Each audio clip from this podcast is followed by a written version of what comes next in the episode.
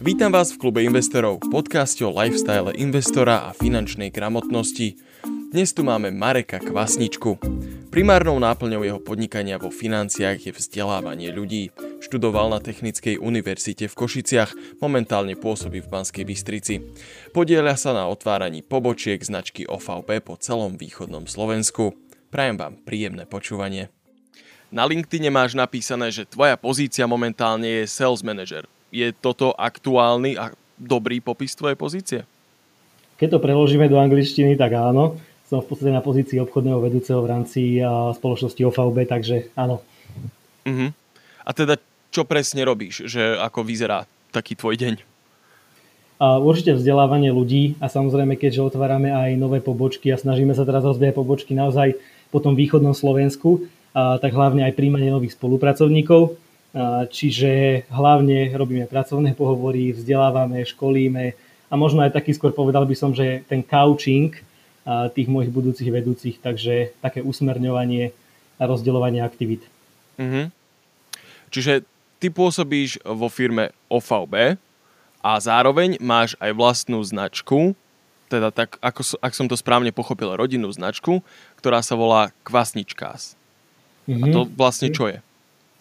Vlastnička je v podstate, povedal by som, že myšlienka, ktorá vznikla pred rokom. Ono to už bolo niekde v oblakoch veľmi dlho, ale naozaj pred rokom to iba uzrelo svetlo sveta, keď sme si s bratom povedali, že čo naozaj chceme dosieliť a dosiahnuť. Takže preto kvasnička, hej, lebo mám dvojča, brata Erika, ktorý teda uh-huh. sa volá tiež kvasnička a začali uh-huh. sme budovať biznis vo financiách spoločne. No a v podstate začali sme robiť aj YouTube kanál, YouTube videá, odovzdávať nejakú hodnotu pre ľudí, takže preto kvasnička. Jasné. A ty teda si študoval na Technickej univerzite v Košiciach. Môžem sa opýtať, čo si študoval? A najprv to bola informatika, to som mm-hmm. po mhm. roku ukončil a potom som prešiel na externé štúdium financie, bankovníctvo a investovanie. A čiže mm-hmm. v mhm. podstate v tomto obore a stále ešte študujem tento odbor, takže aktuálne teraz ukončujem. Čiže ešte si študentom, hej? Uh-huh. Teraz dokončujem externé štúdium. Uh-huh. Hej. Takže to v podstate aj trošku zodpovedá moju otázku, ktorú som ti chcel dať ako ďalšiu, že ako si sa vlastne dostal k financiám. Teda asi predpokladám, že cez to bankovníctvo. To nie, to nie. Mhm. to bolo trošku také inak, pretože ja som najprv plánoval ísť e, robiť informatiku, Uh-huh. Respektíve už aj popri strednej škole som bol zameraný čisto na informatiku. Vedel som, že chcem podnikať, tak som v podstate si vybral školu, kde, kde ten sektor bude taký najlukratívnejší. Mal uh-huh. som ísť uh, študovať do zahraničia, konkrétne tam, kde išiel študovať môj brat, do Škótska, do Edinburgu, na University of Edinburgh, priamo tú informatiku, no ale nakoniec sa mi to nejako v tom maturitnom ročníku zmenilo, keďže som dostal ponuku spolupráce uh, priamo teda do toho finančného biznisu, ktorú som samozrejme využil a videl som tam veľmi veľký potenciál, tak som ostal na Slovensku a išiel som študovať nakoniec teda do tých Košíc, aj keď mm-hmm. nie je finančný biznis, ale informatiku. No po roku som teda zistil, že naozaj tá informatika nie je ten smer, ktorý by mňa bavil, ktorý by mňa lákal, a tak som teda prešiel na to, čo som pracoval, v čom som robil a to bol teda ten finančný biznis, takže to som išiel aj študovať. Takže dneska zase na druhej strane už viem povedať, že aké je to v teoretickej rovine, hej, to finančníctvo a viem povedať možno, že aké to je aj v tej praktickej rovine, takže viem sa tak sa nejako prepájať. Mm-hmm. Čiže tá informatika nebola pre teba akoby nejaké tvoje hobby alebo nejaká láska, ale v podstate si sa díval na tie odbory, akože čo má takú najväčšiu budúcnosť, hej? A, asi tak nejako, áno. Hej, tak mm. od, od rodičov každý počúva aj na strednej škole alebo celkovo od rodiny, že nájdi si nejaké povolanie, ktoré je mm. dobre platené a tak ďalej. No tak ja som bol zameraný na to, že chcem mať IT firmu, chcem robiť apky, to som zase vtedy, tomu venoval. A, teda som robil grafiku, design, takéto veci, čiže ma to mm. celkom bavilo. No keď sme potom na tých prednáškach na vysokej škole mali už to nastavenie informatické, tak, takého štýlu, že teda informatik by mal byť taký, že ráno vstane, otvorí si počítač hneď, to je prvé, čo spraví, hej, začne mhm. kódiť, programovať a v podstate taký, nechcem nikoho uraziť, ale nám to tak možno bolo aj prezentované, že taký asociál, ktorý naozaj, že iba, iba kódi, tak mm. toto bolo niečo, čo ja som nechcel a vtedy sa to celkovo vo mne zmenilo, keďže som bol skôr už taký kontaktný človek. Hej. Asi pre človeka, ktorý má rád iných ľudí a nejakú, nejaký ten sociálny kontakt, tak to, ten informatický smer asi nie je úplne ten vhodný. Viem si to predstaviť. Súhlasím, súhlasím. Aj keď ja som bol na začiatku introvert, hej, až, mm. až mhm. potom sa možno trošku to začalo rozvíjať vo mne. Hej. hej, ale v tom človek nájde lásku. A teda ty si našiel uh, svoje uplatnenie v tomto finančnom smere. A spoko? Určite, určite. A pozeral som si tu vašu stránku, teda to Kvasničkas a mm-hmm. našiel som toto, čo ma tak zaujalo. Citujem. Naše poradenstvo v oblasti financií poskytujeme bezplatne. Platení sme z vrecka spoločnosti, ako sú banky a poisťovne, a nie z vrecka klienta.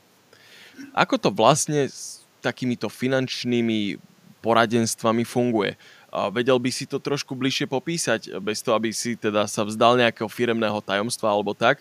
Pretože vieš, mhm. paranoidný Slovák bežný si predstaví, že takýto nejaký finančný poradca, nazvíme to tak, že bude odo mňa len ťahať nejaké extra peniaze. Jasné, no takto to možno funguje niekde v zahraničí, v západných krajinách a naozaj tieto služby predpokladám, že lacné nie sú. Uh-huh. Ale ja to možno uh, tak prirovnám k niečomu, čo si vie človek tak bežne predstaviť, napríklad realitný makler.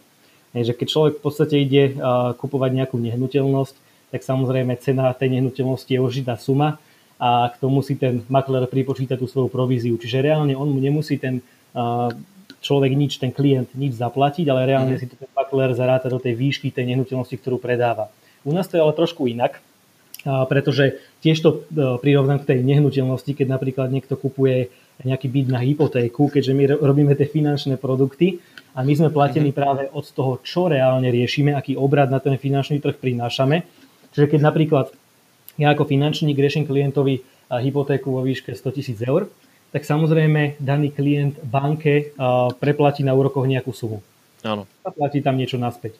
No a my sme v podstate platení z toho, čo reálne banka zarobí na tej hypotéke, čiže keď banka zarobí na hypotéke v priemere, ja neviem, stravím čisto číslo 20% uh-huh. na viac, hej, že klient si zoberie 100 tisíc eur, tak na hypotéke vráti banke 120 tisíc, čiže z toho banka Jasne. reálne žije, plus nejaké poplatky, predá iné produkty a tak ďalej. No tak nám banka posiela províziu práve z tejto sumy, ktorá, ktorú ona zarobí. Čiže ukráti seba o tú províziu, nie klienta. Jasné. Keď to aj porovnáme možno s týmito realitnými maklérmi, tak reálne nie je to na úkor klienta, ale práve tá banka má reálne menej peniazy, ako by mala, keby do toho obchodu ide bez nás. Čiže banka vám dáva v podstate nejaký ten férový podiel z toho, že vy im vybavíte nejaký biznis, ktorý by možno bez vás nemali. Presne tak. A to je jedno, či je to banka, alebo je to nejaká iná finančná spoločnosť. Mm-hmm. Nie, či je to poisťovňa, nejaká správcovská spoločnosť, leasingovka, kdokoľvek na tom finančnom trhu. Ako sa k tebe klienti dostávajú?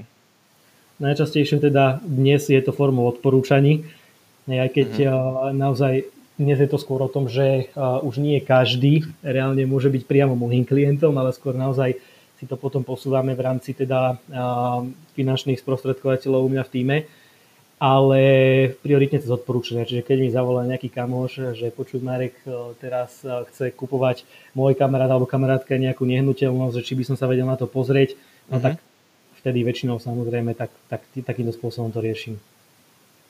Hej. Ako do tohto všetkého, čo robíš teda cez to OVB a tie financie tak, zapadá marketing? Pretože na vašej stránke, teda na tom Kvasničkas, sa ten marketing celkom veľa skloňuje. Mm-hmm. No určite e, podľa mňa marketing je dneska základ. Hej, žijeme v 21. storočí. Keď sa na to pozrieme spätne, tak pred 20 rokmi, e, keď niekto chcel rozbehnúť nejaké podnikanie, no tak samozrejme museli ísť do terénu a osobne oslovovať ľudí, pretože nefungovali sociálne siete ani nič tomu podobné. A dneska je to o niečom inom, takže keď podľa mňa je nejaká vízia nejaký cieľ, konkrétnej značky alebo niekoho, napríklad nás, teda kvasnička, ak chceme sa dostať čo mhm. najväčšiemu množstvu ľudí, chceme pomôcť čo najväčšiemu množstvu ľudí, tak samozrejme potrebujeme, aby tí ľudia o nás vedeli. A mhm. toto je práve vďaka tomu marketingu, čo my vieme dosiahnuť. Takže a, môj brat v podstate popri vysokej škole, teda v Edimburgu, lebo on išiel do Edimburgu študovať tú informatiku, čo ja som uh-huh. odmietol, a išiel som budovať tu finančný biznis popri škole. Uh-huh tak on popri tom si rozbehol zase svoje podnikanie v tom marketingu uh-huh. a, a tam niečo mi tu pípa z telefónu, ja sa ospravedlňujem. Je v poriadku, a, ani to nepočuť. A on tam mal naozaj klientov už z celého sveta, kde naozaj on, on im riešil či už sociálne siete Instagram, mm-hmm. Facebook, reklamy, robil e-shopy, čiže v podstate ten marketing je jeho sféra, v ktorej je doma.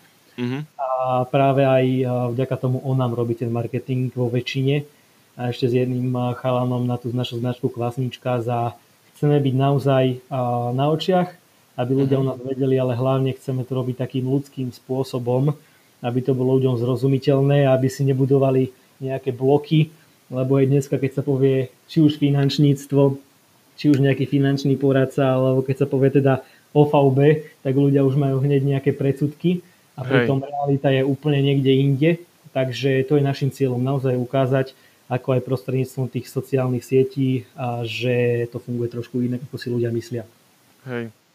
No neviem, akú máš ty skúsenosť, pravdepodobne väčšiu s týmto, ale je pravda, že tieto finančné profesie, ako sú finanční poradcovia, bankári, makléri a tak, no nemajú u nás dobré meno. Neviem, či len u nás, ale u nás určite. Mm-hmm. Tak ja sa tomu ani nečudujem, pretože keď sa pozrieme na ten uh, slovenský trh, mm. tak reálne musíme poznamenať, že slovenský trh je nový.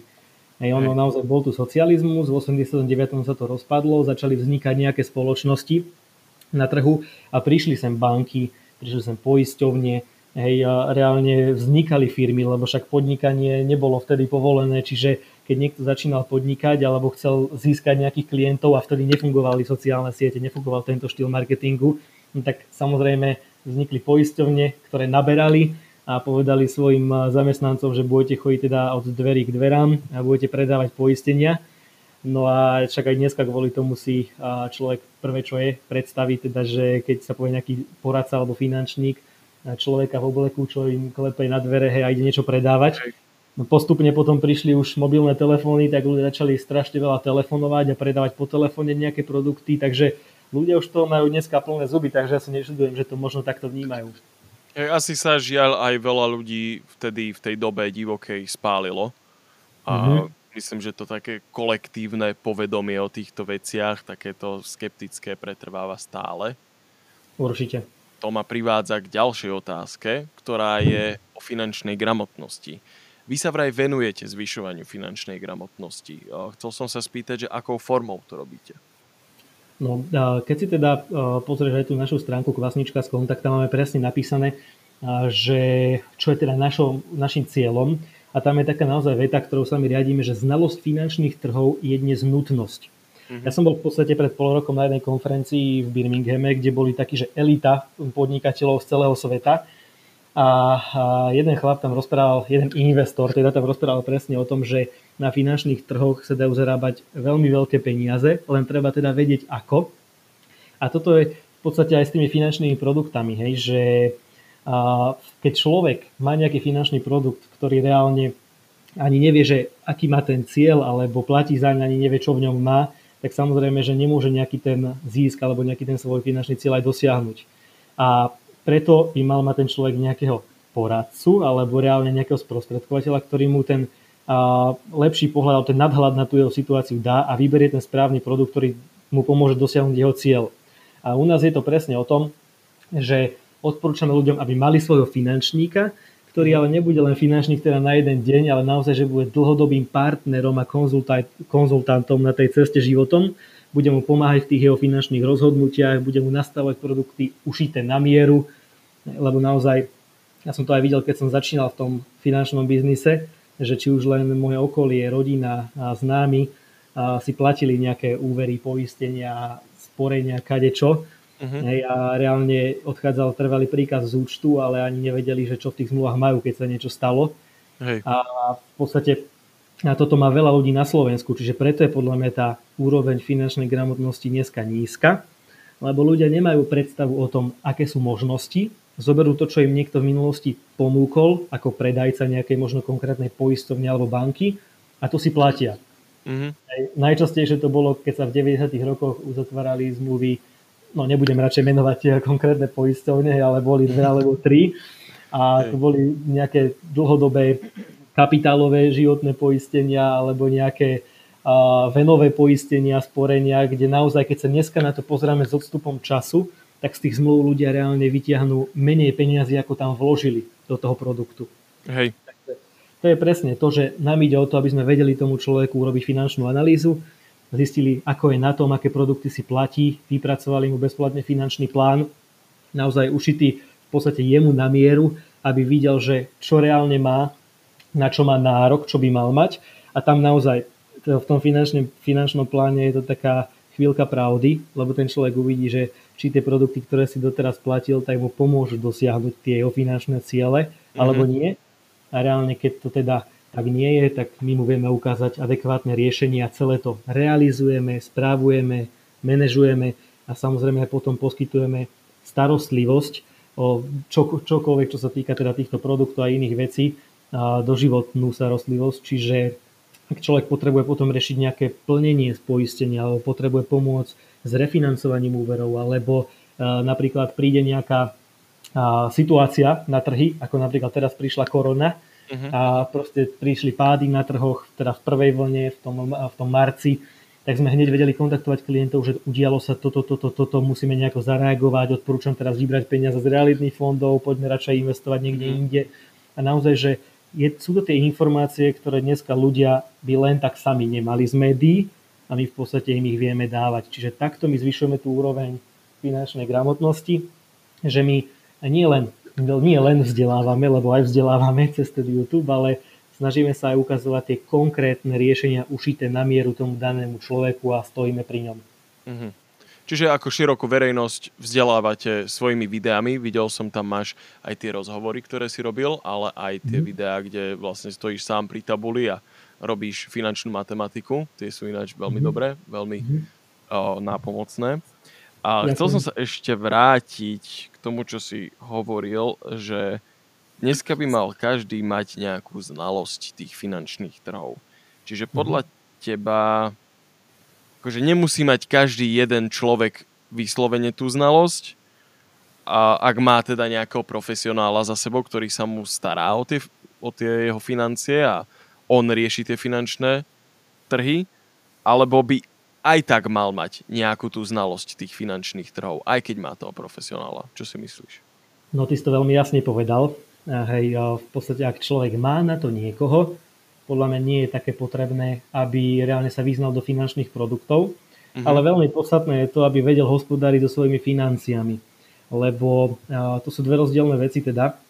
Jedna vec je to, že aké má finančné produkty a druhá vec, ako rozmýšľa nad peniazmi. Lebo ak mm-hmm. ten človek rozmýšľa nad peniazmi štýlom, že potrebuje si niečo kúpiť, hneď sa idem uverovať, mm-hmm. tak mhm. on sa jedného dňa dostane do nejakého kolotoča, kde už možno bude problém, ak není samozrejme popri tom otvorený si nehať poradiť a uzatvoriť si nejaký finančný produkt, ktorý v prípade toho, že by nejaká nepredvídateľná udalosť nastala a vedela by ovplyvniť jeho, keď to poviem možno tak odbornejšie, ovplyvnila by to schopnosť jeho splácať tie úvery, ktoré možno aktuálne si nabral.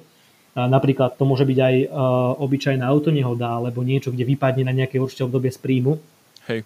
Hej, tak tam prichádzajú nejaké problémy a on potom sa, či chce alebo nechce, dostane do takého kolotoča, z ktorého už není cesty von a prichádza exekútor, prichádzajú problémy.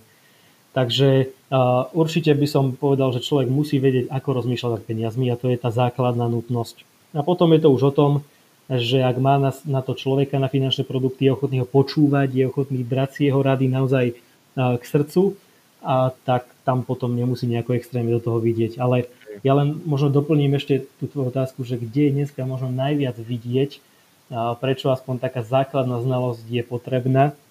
A to je práve teda dôchodkový systém slovenský a možno aj druhý pilier. Uh-huh. Pretože dneska v kuse v médiách prezentujú, že veľa ľudí má peniaze v druhom pilieri uložené v garantovaných fondoch, ktoré reálne naozaj nezarábajú skoro vôbec.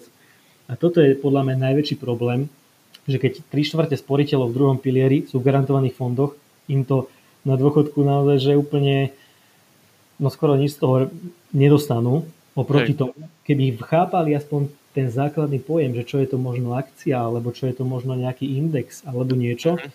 a vedeli by nehať tie svoje peniaze, ktoré oni aj tak teraz nevidia, majú ich proste tam len uh, vo forme odvodov to v tom druhom pilieri, ale mali by ich aspoň nejakým spôsobom zhodnotené.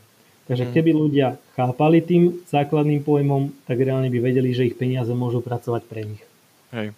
Čiže v rámci tej základnej finančnej gramotnosti, kde je potrebné si vedieť porátať, že hej, zarábam toľko to a nemôžem si naložiť na krk 50 úverov na rôzne veci, že budem splácať a splácať a splácať a nakoniec mi z mojej výplaty mesačne nezostane nič, tak okrem toho je potrebná aj ozaj asi v rámci tej finančnej gramotnosti aj tá základná znalosť tých trhov, aby ľudia vedeli povedať, že hej, toto sú akcie, toto sú fondy, toto sú takéto veci a ktoré z toho je možno rizikovejšie, ktoré z toho je zárobkovejšie a takéto veci. To je určite, veľmi dôležité a veľmi dobrý point, ktorý ja si... to možno, no. No, prepáč, ja to možno doplním takými vecami z praxe, hej, že uh, keď človek alebo finančník teda komunikuje s klientami, tak on reálne naozaj môže ukázať príklady, kde ľudia, ktorí absolútne nemajú žiadnu vedomosť o finančných trhoch alebo finančných nejakých pojmoch, ako sú na tom finančne a zase ľudia, ktorí aspoň vedia, ako to funguje, ako sú na tom finančne. Uh-huh. Čiže keď človek naozaj už dlhodobo investuje v správnych spoločnostiach alebo správnych fondoch, tak naozaj vidno, že tie peniaze pre neho pracujú a nedre biedu. Na druhej strane, keď niekto nemá ani šajnu, ako to funguje a stále je možno ešte toho zastaraného myslenia, lebo sa v minulosti popálil na nejakej možno nesprávnej spoločnosti, no tak to vyzerá inak. Stáva sa ti aj také, že príde za tebou klient, ktorý má akože dobrý príjem, dajme tomu, že je to doktor, hej, alebo mm-hmm. to je jedno, že zarába vysoko nadpriemerne, no napriek tomu sa dá o ňom povedať, že žije z výplaty do výplaty. Jasné. Jasné. Stáva sa to? Mm-hmm, stáva sa to. A, a je to v podstate, mm, a sú aj v podstate ľudia, ktorí v minulosti zarábali menej. Hej, boli napríklad za rodinný rozpočet manžel, manželka mali v priemere 1500 eur, čo je taká priemerná rodina na Slovensku, že jeden má 700, druhý 750 alebo 800, hej, že v podstate mm. taký naozaj priemer. Uh-huh. A mhm. zrastol im príjem, lebo napríklad manžel išiel na vyššie čísla, vyšiel možno robiť nejakú živnosť alebo niečo a na dvojnásobok zrastol príjem. Áno tak reálne malo by to by vyzerať tak, že už ich finančné problémy netrápia, že naozaj sú v pohode. Že ak má človek zl, zlý ten program v hlave, že zle rozmýšľa o peniazoch, Hej. tak sa dostane na tú istú situáciu. Pretože zrazu mi nestačí také auto, ako som mal, potrebujem lepšie.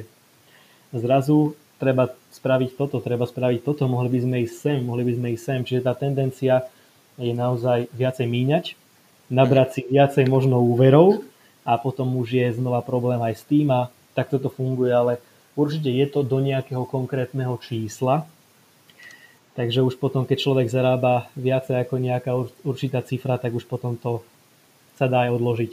Len u každého to je iné, Hej. to číslo. Hej, jasné.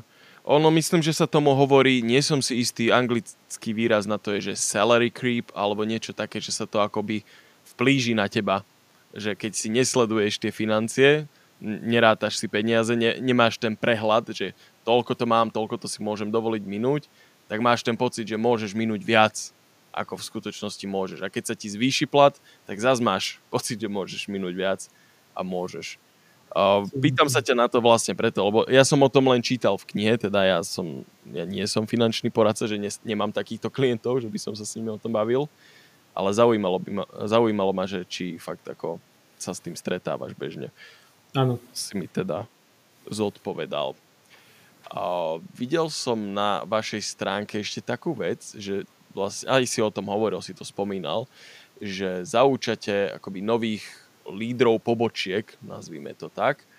Um, tých si samozrejme musíte nájsť a vzdelať a že keby niekto, kto počúva, alebo keby, že napríklad ja sa chcem k vám pridať, čo musím splňať a čo by ste ma učili, keby som sa k vám pridal? A ja hovorím, že keď človek sa chce pridať uh, ku mne do biznisu, tak musí splňať iba základné podmienky, musí mať ukončené stredné vzdelanie, teda buď odborné alebo s maturitou, musí mať dve ruky, dve nohy, pekne vystupovať, vedieť naozaj, že niečo zmysluplné povedať, musí mať čistý register trestov, uh-huh. a reálne ochotu na sebe pracovať. Pretože dneska nezáleží, z akých, z akého prostredia, z akých podmienok človek pochádza, ale najdôležitejšie je, že čo chce reálne v živote dosiahnuť. A ja presne do svojho týmu hľadám ľudí, ktorí chcú dosahovať viac, ktorí chcú na sebe pracovať, chcú sa posúvať, chcú sa zlepšovať, pretože podľa mňa v živote viacej dokáže človek, ktorý začína úplne, že za bodom mrazu, hej, v minusových číslach, uh-huh. ale má nejakú víziu, má cieľ a je ochotný naozaj počúvať a meniť sa, ako človek, ktorý si myslí o sebe, že on je najmudrejší, všetko vie, vie komunikovať, ale reálne nie je ochotný počúvať a meniť sa. Čiže ak je človek ochotný robiť zmeny, je u mňa určite vítaný a mm-hmm. viem mu vtedy pomôcť a viem ho posunúť určite vyššie, tak ako teda bolo takto toto umožnené aj mne. Mm-hmm. Čiže to sú také ľudské vlastnosti, ktoré hľadáš na tých ľuďoch, že sú ochotní sa učiť teda a sú ochotní, sú otvorení a sú ochotní sa vzdelávať. A čo sú ešte také nejaké kvality, ktoré si všímaš na ľuďoch, keď sa púšťaš do nejakej spolupráce? Čo sú také indikátory, že s týmto to bude dobré, alebo a, s týmto to asi vyzerá horšie? Je určite je to iba jedna dôležitá vlastnosť, že či počúva a robí to, čo hovorím, uh-huh. alebo len hovorí. Hej, pretože sú ľudia, ktorí iba rozprávajú a sú ľudia, ktorí reálne aj robia to, čo uh-huh. hovoria a že budú robiť. A takže ja by som povedal asi toto. Teraz mi presne vypadla tá, tá veta, čo som chcel povedať, ale už to mám, že v tom finančnom biznise je úplne jedno, kto do neho príde, ale ten biznis vždy toho človeka na začiatku vyzlečie úplne do naha. Uh-huh. Takže aj keď ten človek mal v minulosti nejaké skúsenosti s podnikaním a to naozaj u mňa sa za, začínali pracovať v minulosti ľudia, ktorí mali aj po 50 a uh-huh. podnikali naozaj tak, že mali veľké autodopravy, desiatky kamiónov, mali proste viaceré svoje biznisy, čo mi jo, nebudem ani, ani rozoberať, uh-huh. ale reálne keď prišli do tohto biznisu, tak reálne oni zistili, že sú tam isto, kde každý, ktorý začína úplne na bode nula a musia sa nejakým spôsobom odpichnúť, musia sa nejakým spôsobom podriadiť a počúvať. Pretože ja som to mal na začiatku to isté. Ja som si šiel svoje, lebo som mal vysoké ego, myslel som si, že ja viem všetko najlepšie, no ale aj tak po nejakých mesiacoch, čo sa mi nedarilo, tak som si povedal, že áno, budem počúvať tých, čo sú tu dlhšie, čo naozaj majú tú skúsenosť a uh-huh. vtedy mi to reálne začalo prinášať výsledky. Hej. Takže ja by som to naozaj povedal, že človeka dokážem naučiť kompletne všetko, pokiaľ on je ochotný ma počúvať.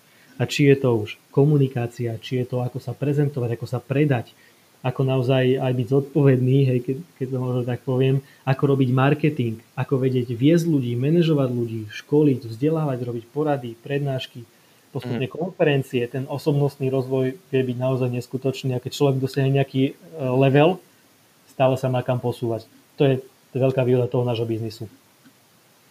Hej, peniaze vlastne svojím spôsobom, dá sa o nich povedať, že nediskriminujú. Peniaze majú svoje pravidlá teda aj ten biznis má svoje pravidlá a treba ich sledovať. Hej. Jasné, ono určite v podnikaní človek zarába podľa mňa len toľko, na akom je aktuálne osobnostnom leveli. Mm-hmm. Hej, vždy musia prísť najprv nejaké vedomosti, vždy musí prísť najprv nejaká skúsenosť a pripravenosť osobnostná, až potom vedia prísť reálne peniaze. Nikdy to nie je naopak. Takže aj na začiatku, keď človek a, keď človek ešte nemá reálne žiadne skúsenosti a očakáva hneď veľké peniaze, uh-huh. ono to nepríde. Vždycky to ide postupne, až pokiaľ ten človek není na to pripravený. Je to spravodlivé. Rozumiem. O, chcel som sa ťa opýtať aj na vlastne tvoj YouTube, lebo ja som ťa našiel cez YouTube. Vlastne som ťa našiel cez tvoje video, v ktorom si hovoril o hypotékach a chcel by som sa ťa spýtať aj na ne. Pretože je to aj vec, ktorú ja ako nazvime to mladý dospelák, riešim vo svojej hlave, čiže toto ma veľmi zaujíma a verím tomu, že to zaujíma aj iných ľudí. Čo si podľa teba ľudia bežne neuvedomujú o hypotékach?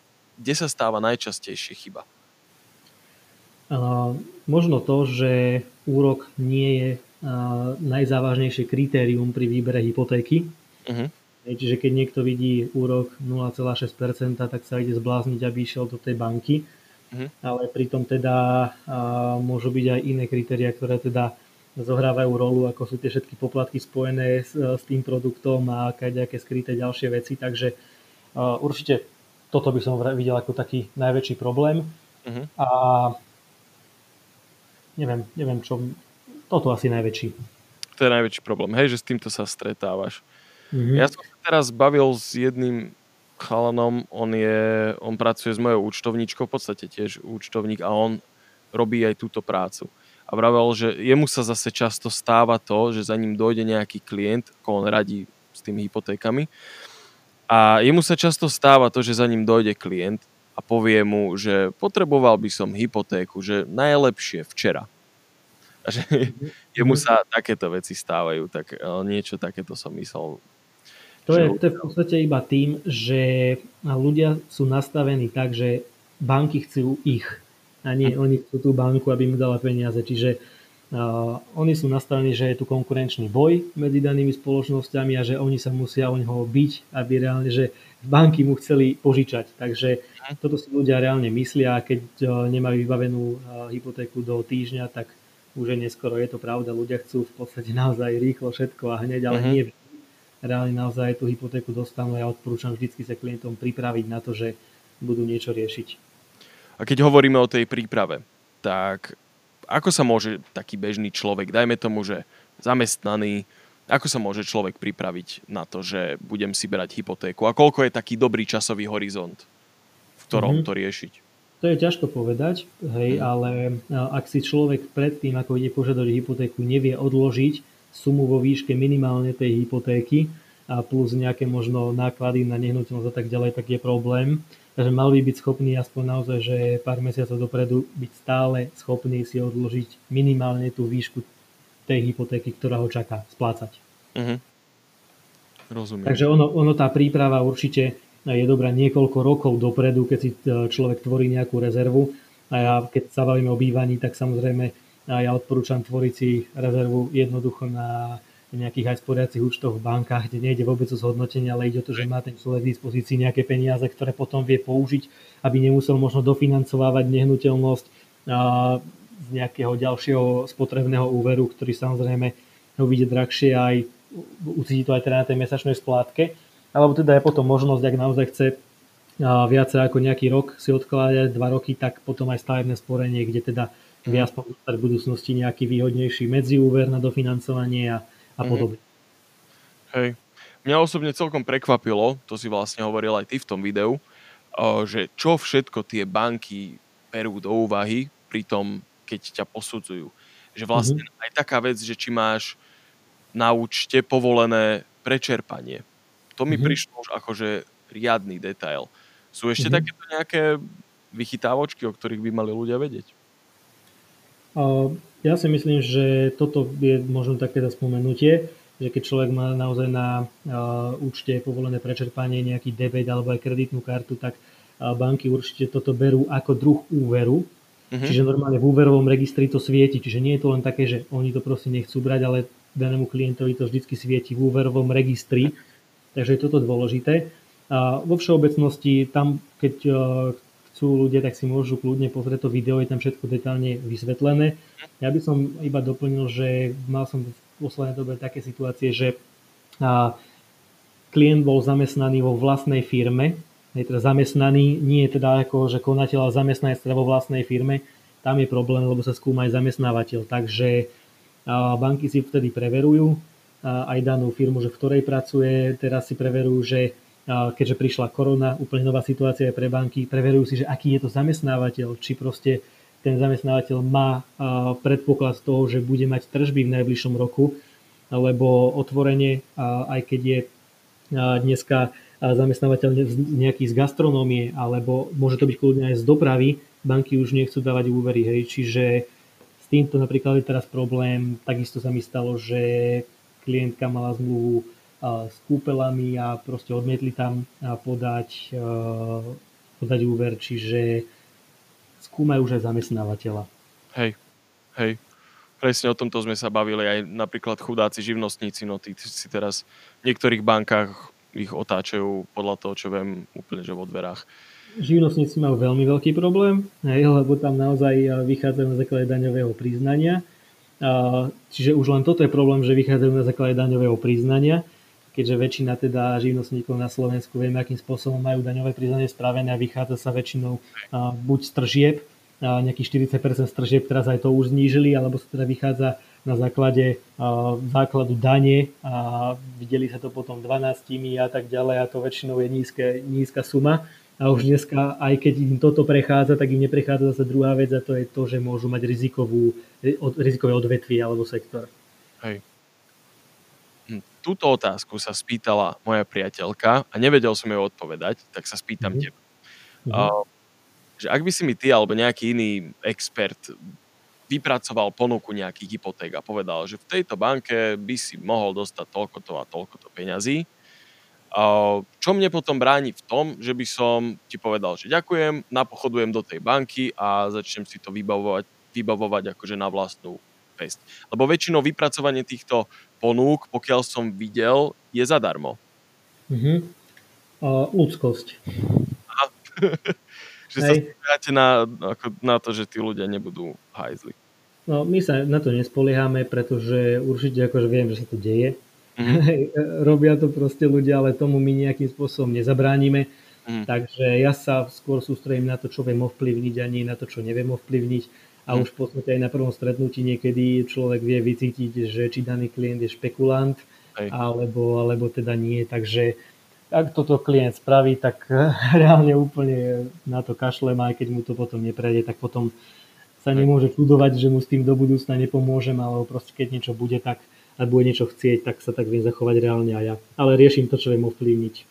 Čiže musíte to v podstate risknúť s tými ľuďmi. Mm-hmm, mm-hmm, určite, ale tak ja sa snažím naozaj už klientovi na začiatku vysvetliť, že a takýto je teda náš systém práce, vieme takto fungovať, s týmto vám pomôžeme.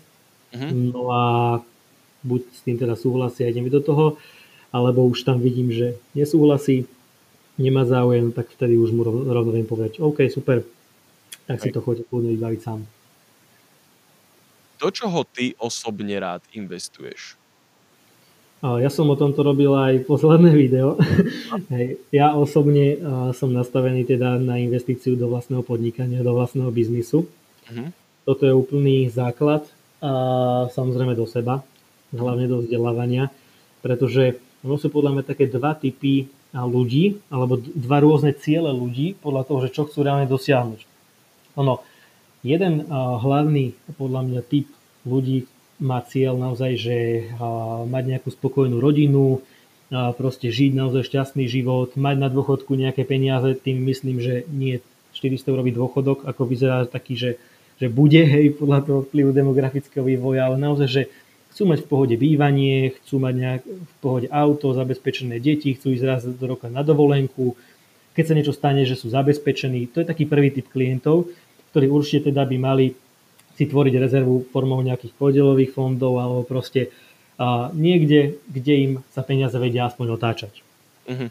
Potom je druhý typ ľudí, ktorí chcú v živote dosiahnuť finančnú slobodu, teda že nemusia pracovať a naozaj, že vedia žiť z toho, čo im chodí. Potom sú títo ľudia možno niektorí chcú mať naozaj že bohatstvo finančné, že chcú naozaj mať možno nejaké auta, domy, biznis a tak ďalej, čokoľvek.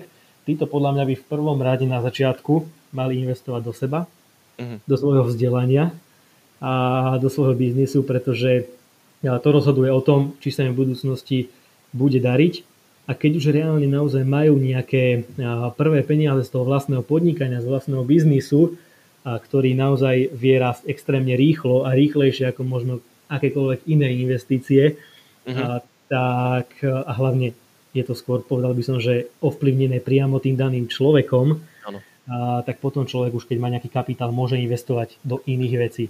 A moje odporúčanie určite v tomto, a toto ja reálne aj ukazujem ľuďom, takto s týmto sa proste riadím ja.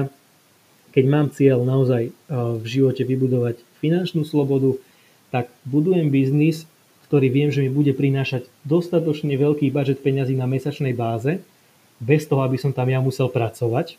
Uh-huh. Viem ho priamo ovplyvňovať, viem, že ten biznis tvorí nejakú hodnotu, že reálne prináša niečo ľuďom a toto musí byť vždy priorita.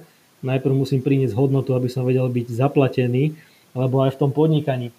Veľa ľudí si neuvedomuje to a ide aj s tým podnikať, že a biznis alebo aj človek v podnikaní je ohodnotený len toľko, koľko reálne, alebo akú hodnotu reálne on na ten trh prináša. Uh-huh. Čiže čím menšiu hodnotu na trh prinášam, tak tým menej zarábam. Čím väčšiu hodnotu prinášam, tým viacej zarábam. Keď ja chcem, aby každý jeden človek na Slovensku má svojho sprostredkovateľa, má svojho finančníka, ideálne nás, hej, nás to riešia veci, ale tak a to už samozrejme nie je také, až, až také veľmi podstatné, podstatné naozaj, aby tá finančná gramotnosť sa, sa zlepšovala, zväčšovala, aby ľudia boli spokojnejší, robili to, čo ich baví. To sa my snažíme reálne šíriť aj ďalej, aj prostredníctvom YouTube. Tak a viem, že čím väčšiu hodnotu budeme prinášať na trh, čím viacej nás bude, tým samozrejme lepšie budeme všetci ohodnotení, tým ja budem lepšie ohodnotený a potom už reálne viem s tými peniazmi ja pracovať ďalej a tam už určite, aby som prioritne išiel do nehnuteľností, ktoré teda vedia budovať dlhodobý celkom stabilný pasívny príjem, do toho ešte ceny nehnuteľnosti rastú, No a už potom by som volil tie veci s nejakou časťou kapitálu, ako sú nejaké kryptomeny, ako sú mm. Uh, trading, ako je možno nejaké dlhodobé investovanie pre mňa osobne do podielových fondov a, a podobne. Hej. Podľa teba sa oplatí ešte dávať peniaze do kryptomien? Mali sme tu Martina Babockého, on mal mhm. video, kde hovoril o kryptomenách akože od vola kedy v roku 2017 alebo tak hovoril o kryptomenách, že hej, časť portfólia dávam aj do toho, ale potom v roku myslím 2019 alebo možno už 20 to bolo, zase mal ďalšie video a potom som sa ho aj na to pýtal, kde vravel, že jemu to nepríde už ako dobrá investícia kvôli tomu, že je to príliš volatilné, že je to viac menej špekulácia. Čo si ty myslíš? Mm, nie som na toto odborník, takže nebudem to nejako extrémne rozoberať. Ja osobne si myslím, že investícia do vlastného biznisu je byť viacej a rýchlejšie vrátená ako investícia do kryptomeny lebo keď sa na to tak pozráme, tak na kryptomene buď zarábajú e, tí tradery, ktorí reálne naozaj zarábajú na tých maličkých výkyvoch, je im jedno, či to ide hore alebo dole, ale proste ak vedia nastavovať správne obchody, tak vedia z toho generovať nejaké zisky, ale je to najviac ovplyvňovaný trh na svete, mhm. pretože je tam najmenej peňazí na svete, celkovo keď sa bavíme o kaďakých iných trhoch finančných. Čiže a najviac napríklad bitcoinov alebo nejakých konkrétnych kryptomien vlastnia tí najväčší hráči, ktorí samozrejme vedia tých malých vyšakovať veľmi rýchlo a mhm. tí malí sa spoliehajú len na to, že tá cena pôjde hore a ak niekto si myslí, že bude mať dôchodok zabezpečený práve vďaka kryptomenám, Uf. nemyslím si, že je to správne, pretože stačí jedna základná otázka. Čo ak nie? Čo ak to nepôjde hore? Tak pokazím si celý život, keď teda e, nebudem nad tým polemizovať, ale dajme tomu, že žijeme len raz. Hej, čiže keby sme žili len raz, tak pokazím si celý život len vďaka tomu, že celý život sa spolieham na to, že to pôjde hore a nepôjde. Mm-hmm. Môj pohľad je taký, že radšej nebudem riskovať a dávať peniaze len tak niekde a dúfať. Radšej proste budem dávať peniaze do niečoho, čo viem priamo ovplyvniť a to je môj vlastný biznis. V prípade si je to potom investícia do nehnuteľnosti a tak ďalej a tak ďalej. Hej. Čo pre teba osobne znamenajú peniaze? Prostriedok na plnenie cieľov. Mhm. Kedy je človek podľa teba bohatý? Keď, keď sa zobúdza naozaj každé ráno s úsmevom, bez toho, aby rozmýšľal nad tým, že musí ísť niečo robiť, aby zarobil. Čiže reálne je to spojené s tým, že je finančne slobodný a naozaj robí to, čo ho baví, to, čo ho naplňa, má šťastnú rodinu a užíva si život plnými dúškami. Uh-huh. Čo skôr, splácať dlhy alebo investovať? Investovať. taká, taká, taká otázka divná na mňa. Hej, je, to, je to divná otázka, ale to nevadí. Ja som, ja, toto, sú, toto už je taká sekcia otázok, ktorú v podstate dávam každému. A ja z toho robím taký akože research, lebo neveril by si aj na tieto jednoduché, najjednoduchšie otázky sú akože najrôznejšie odpovede. Už som dostal mhm. odpoveď, že aj, aj treba robiť naraz. Treba, mhm. alebo treba, že najprv všetko posplácať okrem hypotéky a potom do toho ísť. A teraz ty hovoríš, že investovať bez rozmyslu, ideš investovať. Takže... To mi prišlo ako také prvé, hej, čo ma napadne. Ale tak ja určite súhlasím s tým, že nie každý úver je zlý.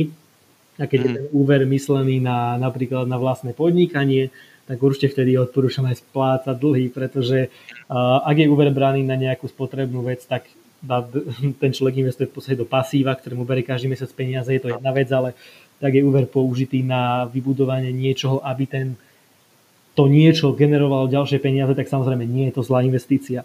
Takže ak napríklad aj taký poslucháč kupuje práve nejakú nehnuteľnosť na úver a bude tú nehnuteľnosť prenajímať a generuje mu tu ďalšie príjmy. Nie je to zlé splácanie, pretože reálne to pomáha stať sa finančne závislým, takže je to samozrejme také, že dá sa o tom diskutovať. Jasné, že, lebo sú dobré dlhy a sú zlé dlhy, samozrejme. Tak. Hej. Um, akú úlohu má v tvojom živote vzdelávanie? Úplne podľa mňa najväčšiu. Ja by mhm. som to možno aj teraz trošku prepojil s tou školou, eh, lebo ja teda porovnávam to vzdelávanie na škole s tým vzdelávaním v praxi, pretože podľa mňa podnikanie je vysoká škola života. Uh-huh. Pretože ako som už aj dneska spomínal, tak ten biznis vždycky tomu človeku vracia a vždy iba tie veci, ktoré ešte stále nechápe. A čiže keď sa človeku nedarí, tak stále tie isté problémy a prekážky mu chodia pod nohy, až kým sa ich nenaučí prekonávať a neposunie sa vyššie a reálne potom prichádzajú sa iné problémy. Takže a prax učí človeka úplne, úplne najviac. A mm. dnes ja si zase myslím, že není až tak podstatné vzdelanie na vysokej škole, pokiaľ človek nechce robiť konkrétne povolanie, na ktorú je tá vysoká škola potrebná. Na ten finančný biznis určite tá vysoká škola podľa mňa potrebná nie je, pretože mm je strašne veľa príkladov, kde ľudia dosiahli veľký úspech a zarábajú veľmi veľa peňazí vo finančnom biznise, sú spokojní, šťastní a reálne nemajú vysoké školy.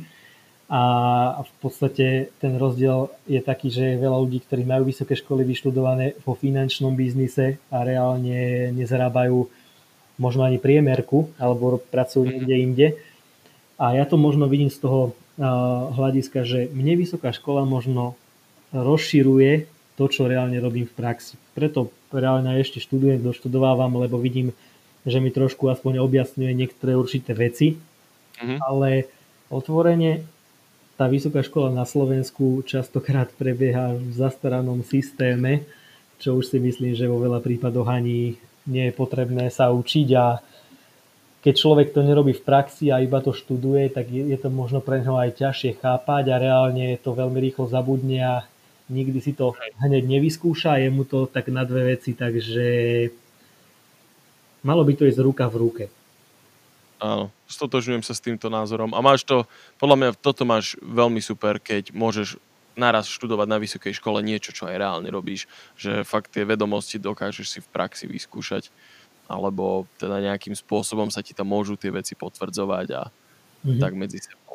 To je, no ono hlavné je aj možno to investovanie, že na vysokej škole proste sa učia tie teoretické veci ohľadom toho produktu na investovanie, lenže neučí sa to, že ako investovať, neučí sa proste to, že kde investovať. Mm-hmm. A dneska aj sa učí proste na školách, že najlepšia investícia je proste ísť do banky a urobiť si tam nejaký fond a tak ďalej, ale pritom realita je inde. Hej. Neukazujú sa ľuďom tie možnosti, že ako by to malo fungovať, pretože dneska, keď uh, chcem naozaj byť dobrý investor a chcem sa hrať, ja neviem, chcem trade, robiť trading, tak samozrejme ja si musím zaplatiť nejaké kurzy, ktoré ma naučia, hej, ako funguje proste longovanie, shortovanie na burze.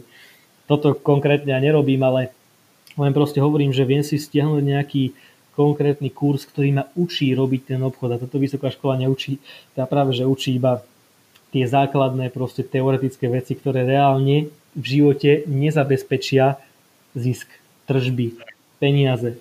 Len naozaj dávajú informácie, ale dneska z informácií sa nikto nenajedol. Takže treba aplikovať informácie v praxi, aby reálne ten človek vedel zarobiť peniaze. A to už zase úplne iná téma, že ako aj v tom našom biznise, aj kdekoľvek inde, proste ľudia vedia začať pracovať, zarábať, lebo veľa ľudí nezarába a tam sú potom už tie dôvody iné. Mm. Vedel by si nám odporučiť nejakú knihu alebo iný zdroj dobrých informácií? Či už o investovaní, alebo niečo o práci, alebo niečo, čo by mohlo človeka posunúť vpred? Mám ich v knižnici strašne veľa. Určite odporúčam motivačnú literatúru. Je teda možno ľudí ako Grant Cardon alebo Harv Eker, to bola prvá knižka, ktorú som ja čítal od Hart Ekera, že a, volal sa tu sa mi zdá uh, ako to bolo ako myslia bohatí alebo, alebo také niečo mm-hmm. Secrets of Millionaire Mind že tajomstva a mysle teda bohatých. Veľmi dobrá knižka, naučilo ma to naozaj, ukázalo to spôsob, ako hospodáriť s peniazmi, ako vybudovať aj tú slobodu. Veľa knížek napríklad mi dalo aj takých motivačných, že relentless, ako v podstate uh, napísal to uh, tréner Michaela Jordana a, a presne rozprával, ak, aký mindset majú tí ľudia, že keď naozaj človek chce niečo vybudovať, tak potrebuje mať ten mindset, že naozaj relentless, že idem cez akékoľvek prekážky, Tých knížok bolo viacej, toto si myslím, že sú také základné, ktoré určite odporúčam každému si teda prečítať. Mm-hmm. Výborne. Keď si zapneš nejaké správy alebo niečo, čo sa aktualizuje, čo sa v súčasnosti deje, čo sleduješ, čomu aktuálne prikladáš najväčšiu dôležitosť?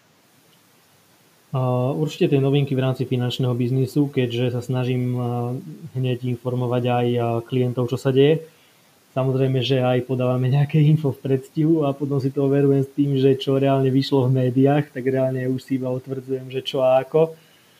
Mm. A, ale sledujem aj teraz to dianie ohľadom teda koronavírusu a všetkého mm, s tým spojené, ale nesnažím sa ja podliehať uh, úprimne nejakej panike, pretože ja si mm. myslím, že uh, to je najhoršie, čo môžeme spraviť a hlavne aj ten finančný biznis dnes má podľa mňa najväčší potenciál rastu, lebo je ešte naozaj v plienkach. Má obrovský, obrovský potenciál v každom jednom meste na Slovensku, v každom jednom okrese na Slovensku. A práve táto situácia, ktorá prišla mu praje, pretože ľudia si, keď už nie v prvej vlne, uvedomili, že potrebujú naozaj vedieť možno inak hospodariť s peniazmi, tak už verím, že v druhej vlne si to uvedomia a začnú inak, pretože sme to mohli vidieť tento rok na tom, prišla, plná vína, prišla prvá, prvá vlna, ľudia nemali žiadne rezervy, tak sa spoliehali na pomoc od štátu.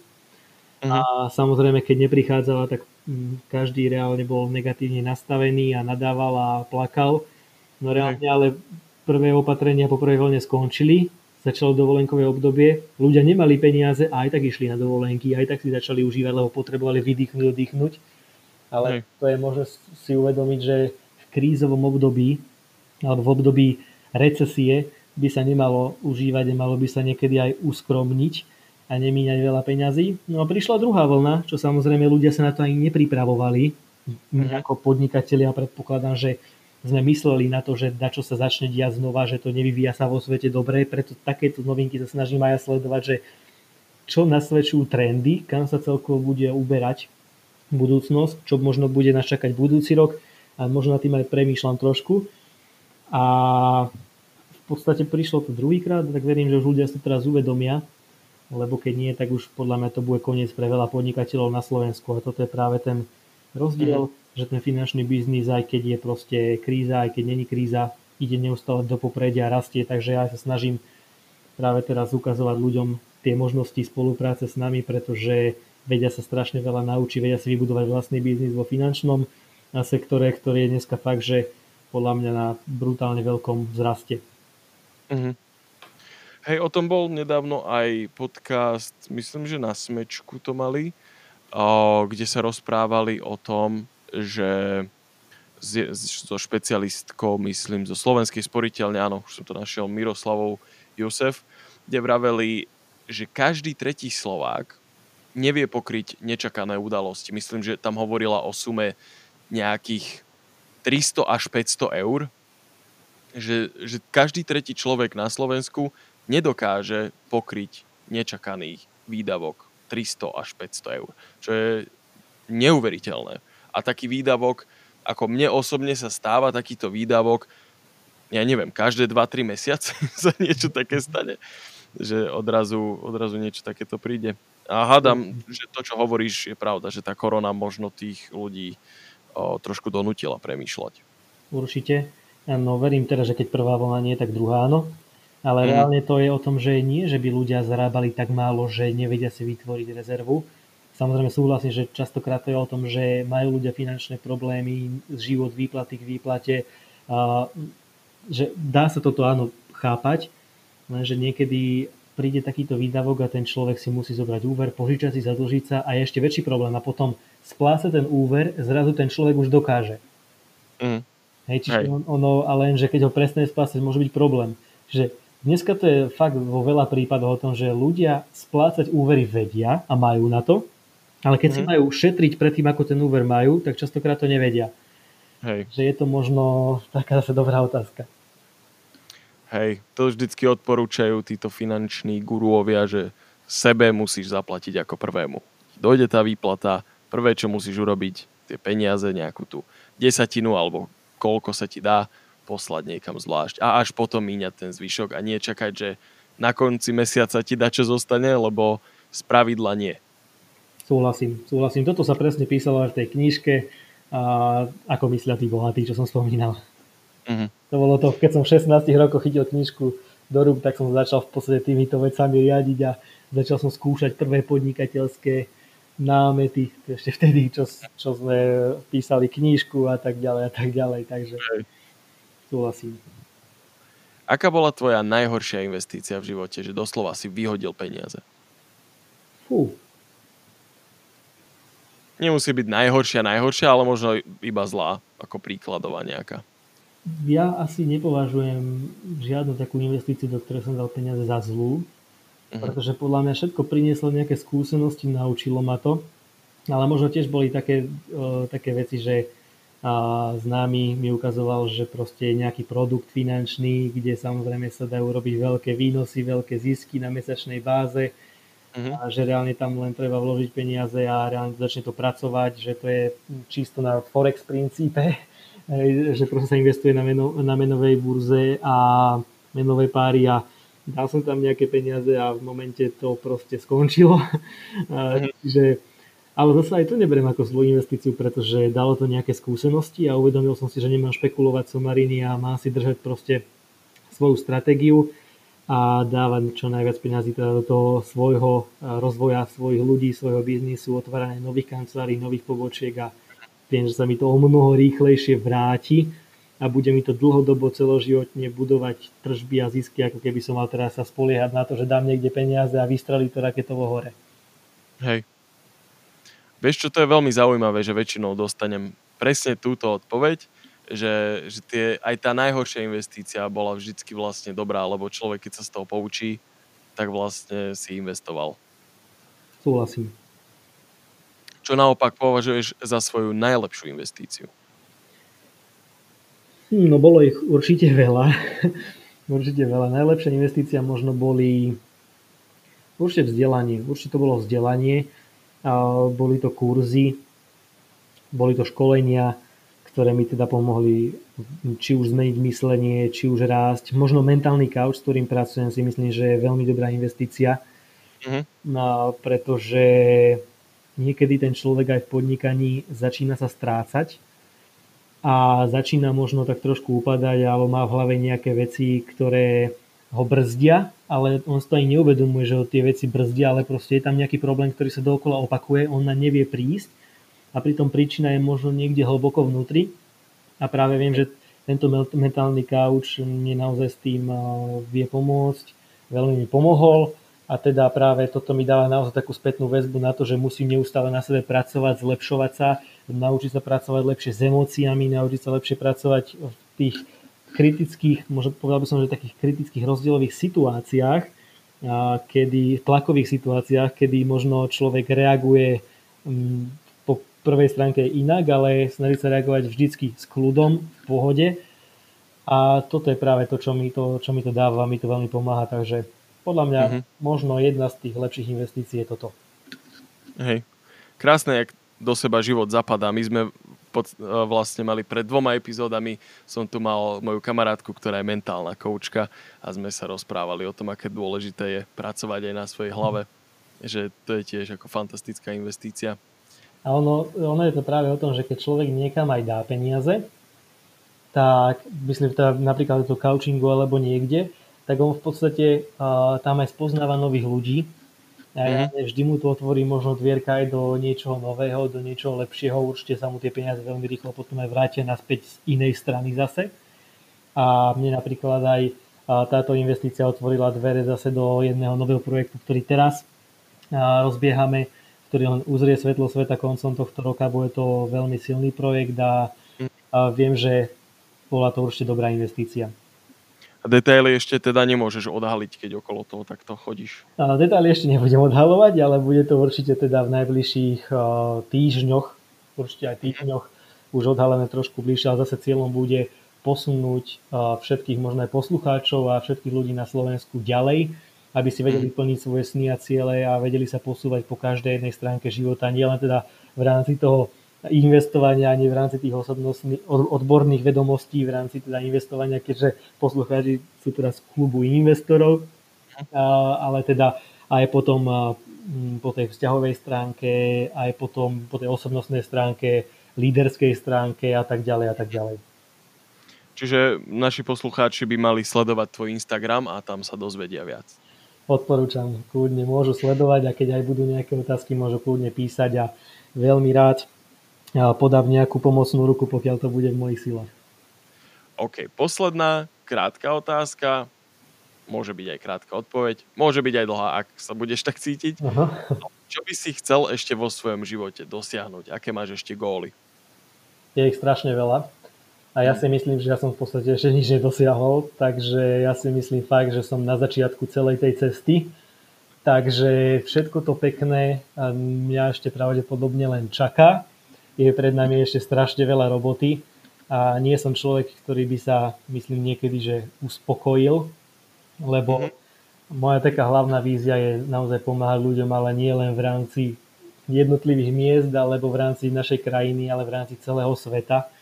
Ja chcem pomáhať ľuďom, aby naozaj boli šťastní v tom, čo ich reálne baví, naplňa, aby naozaj vedeli vstúpiť do toho sveta biznisu a podnikali.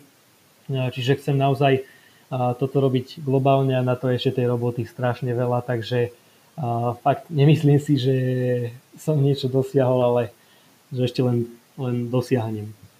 Mm-hmm. Veľmi skromná odpoveď, ale super a držím ti palce. Marek, nahrávame už hodinu. Žiaľ, musíme to tipnúť, hoci mňa to veľmi bavilo a chcem ti ešte raz poďakovať, že si prijal pozvanie do klubu investorov a chceš ešte odkázať čo našim poslucháčom, tak teraz je ten moment. Chcem sa poďakovať hlavne tebe za pozvanie a za to, že si sa aj preklikol teda na moje video na YouTube. Veľmi ma teší teda, že, že si ho dopozeral aj dokonca, že si pri ňom vydržal. A mm-hmm. zároveň sa ti chcem aj poďakovať za to, že šíriš na Slovensku medzi mladými ľuďmi hodnotu a snažíš sa im aspoň takým, takouto formou podcastov naozaj dávať informácie, ktoré doteraz by od zaujímavých ľudí nemali, pretože pochybujem, že len tak by sa niekedy stretli v meste s nejakým mentálnym kaučom, keď to tak poviem, a začali by sa s ním rozprávať, ale práve ty tú pôdu vytváraš, že naozaj nosíš tých zaujímavých ľudí k ním domov alebo do telefónu, do sluchatíka, vedia si to vypočuť, takže som veľmi rád, že aj ty sa snažíš naozaj takto nezištne tú hodnotu tvoriť, takže Matúš, fakt takisto aj tebe vďaka. A určite prajem každému jednému poslucháčovi, aby si plnil svoje sny, plnil svoje ciele, veľmi neriskoval a začal možno budovať, keď ešte iba rozmýšľal nad tým, že kam by zainvestoval svoje peniaze, tak začal možno budovať prioritne seba, investoval peniaze do seba, prípade do svojho vlastného biznisu a až potom, keď bude mať tých peniazí viacej, tak začal investovať možno niekde inde. To je také moje odporúčanie. Super. Ďakujem ti veľmi pekne. Keď budeme mať raz video na podcaste, tak by bolo aj vidno, ako sa pírim teraz z tvojej pochvaly. Takže zatiaľ nemáme našťastie, ale to nevadí. Takže super. Zdravím všetkých poslucháčov, majte sa krásne a do počutia. Toto bol klub investorov, ako iste viete, sami ste na to klikli. Chcem vám poďakovať, že ste si nás vypočuli a chcel by som opäť pripomenúť, je to naša povinná jazda, ale je to strašne dôležité. Nechcem, aby sme to zanedbali. Ak nás chcete podporiť, tak choďte na www.investiciaslovensko.sk a pridajte sa tam do klubu investorov. Alebo nás môžete podporiť na našom patronúčte, tam by som chcel pozdraviť všetkých našich patronov. Zatiaľ je tam Hanus Michal, super, ďakujem.